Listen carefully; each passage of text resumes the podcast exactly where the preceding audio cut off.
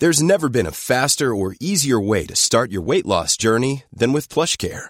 PlushCare accepts most insurance plans and gives you online access to board-certified physicians who can prescribe FDA-approved weight loss medications like Wegovy and Zepbound for those who qualify. Take charge of your health and speak with a board-certified physician about a weight loss plan that's right for you. Get started today at plushcare.com slash weight loss. That's plushcare.com slash weight loss. plushcare.com slash weight loss. Hiring for your small business? If you're not looking for professionals on LinkedIn, you're looking in the wrong place. That's like looking for your car keys in a fish tank.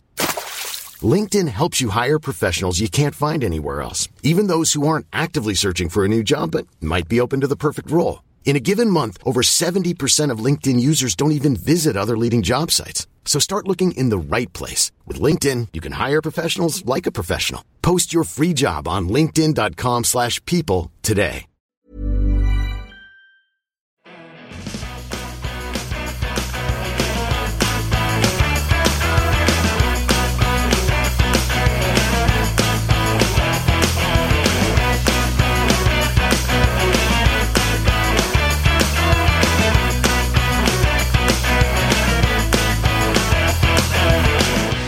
Hello, everyone, and welcome to Kilowatt. My name is Bodie, and I am your host. And this is January 7th, day three of CES week. So, we're going to talk about some CES news as well as some um, regular Tesla and EV news. So, let's go ahead and jump into that. Had a, had a moment where my brain went dead. Can, can I tell you a story real quick? Um, my daughter is learning how to play uh, the violin. She hasn't she hasn't had any lessons yet, but she'll be learning soon. And uh, my wife's like, Will you tune this? I play the guitar. I'm like, Yeah, I can tune a violin, no problem. Well, it's a lot harder than you think. So, so at some point, I had all of the strings off. I did not mark which string went where, so that was that was a fun game. And this is all before I'm recording this show. And I started at 7:30. It is now 10:08 on Friday night, and uh, there's only four strings on a violin and trying to get this thing back together and tuned was a nightmare. Like the bridge, I, I didn't realize the bridge wasn't attached and that just kind of fell off. And I don't know, I don't even know if I got it in the right spot, to be honest with you. Um, yeah, you have to put this like rosin stuff on the tuning pegs and all that stuff.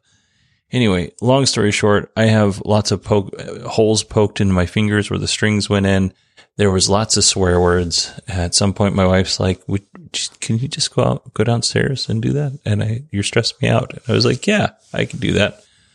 So, yeah, but it is tuned. I played it in the garage. It sounded horrible because I don't know how to play the violin, but it's tuned. So there's that.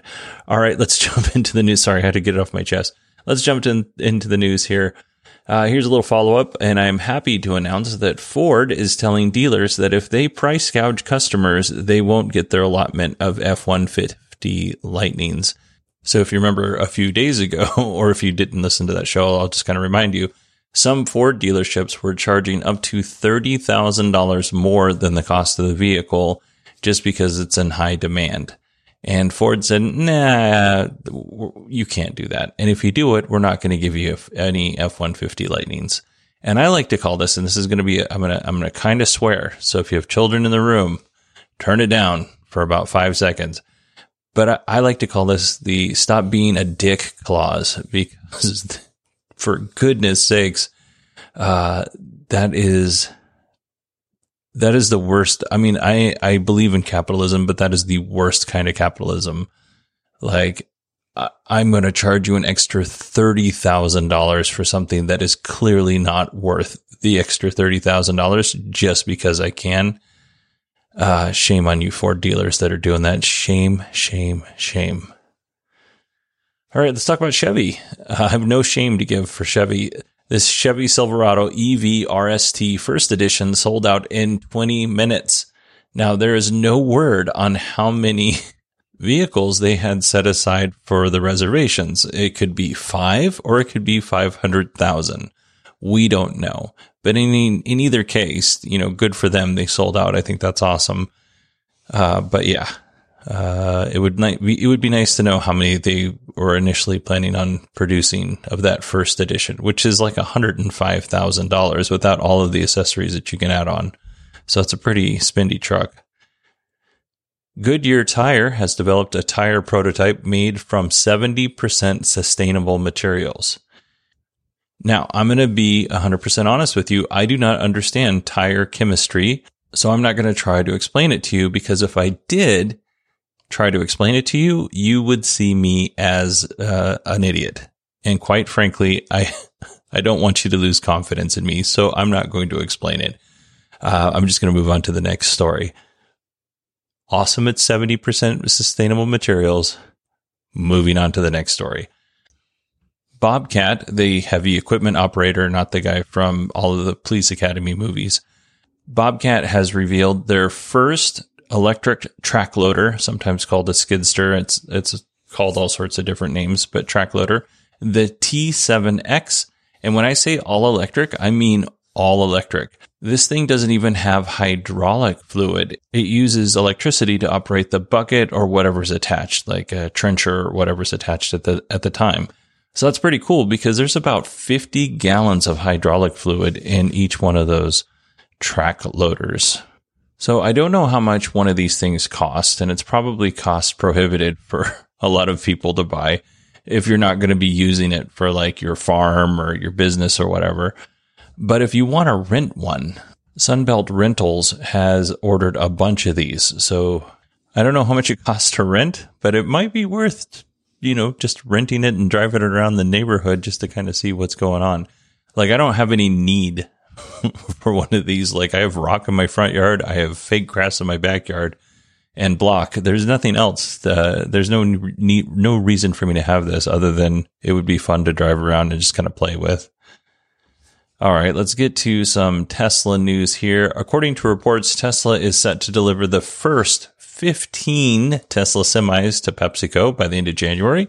If you remember just a few weeks ago, the CEO of Pepsi said that they were going to start uh, getting their deliveries by the end of the year, the Tesla semis by the end of the year. And I was like, well, you better hurry because, you know, you're two weeks out. Well, it turns out it'll be the end of January. Tesla is also installing mega chargers at the Pepsi Modesto, California facility. There's a, there was another article on this where Tesla was installing mega chargers at a Frito Lay facility in Modesto, but Pepsi owns Frito Lay, so it's likely the same location if I had to guess. Model X Plaid has a six seater option for only $6,500 more. Seems like a lot of money, but the configuration is cool. It's two seats in the front, two seats in the middle, and two seats in the back. It seems very comfortable if you need to carry around six people and not seven, which they do have a seven seater for $3,500 more. That's two in the front, three in the middle, two in the back. Previously, the long range and plaid versions of the Model X had a five seat configuration standard. And I guess not previously, it still does. I don't know why I said that. Prices start at a super affordable for the plaid $126,490. My recommendation is to get two while they're cheap. Tesla announced that the Model S Plaid would get Plaid Track Mode. This would allow Model S owners to get a better track experience with more features and better stability control and handling and balance and regenerative braking, all that cool stuff. Um, you know, even if I could afford a Model S Plaid, I don't think that's the car for me because I don't really care that much about going fast. I think it's a cool looking car, but it's not the car for me. But if you have one of these bad chickens, please email in and let me know if you're driving it on a track because uh, I would like to hear what your experiences are. I doubt that anybody who listens to me in this audience has one because it seems like you would have already emailed me by now. If you did, but if you do, email me, Bodie, B-O-D-I-E at 918digital.com and let me know what you think. And while we're on the subject of the Model S, a Model S P85 just passed over 1.5 million kilometers on the odometer. That's 932,256 miles. Super impressive.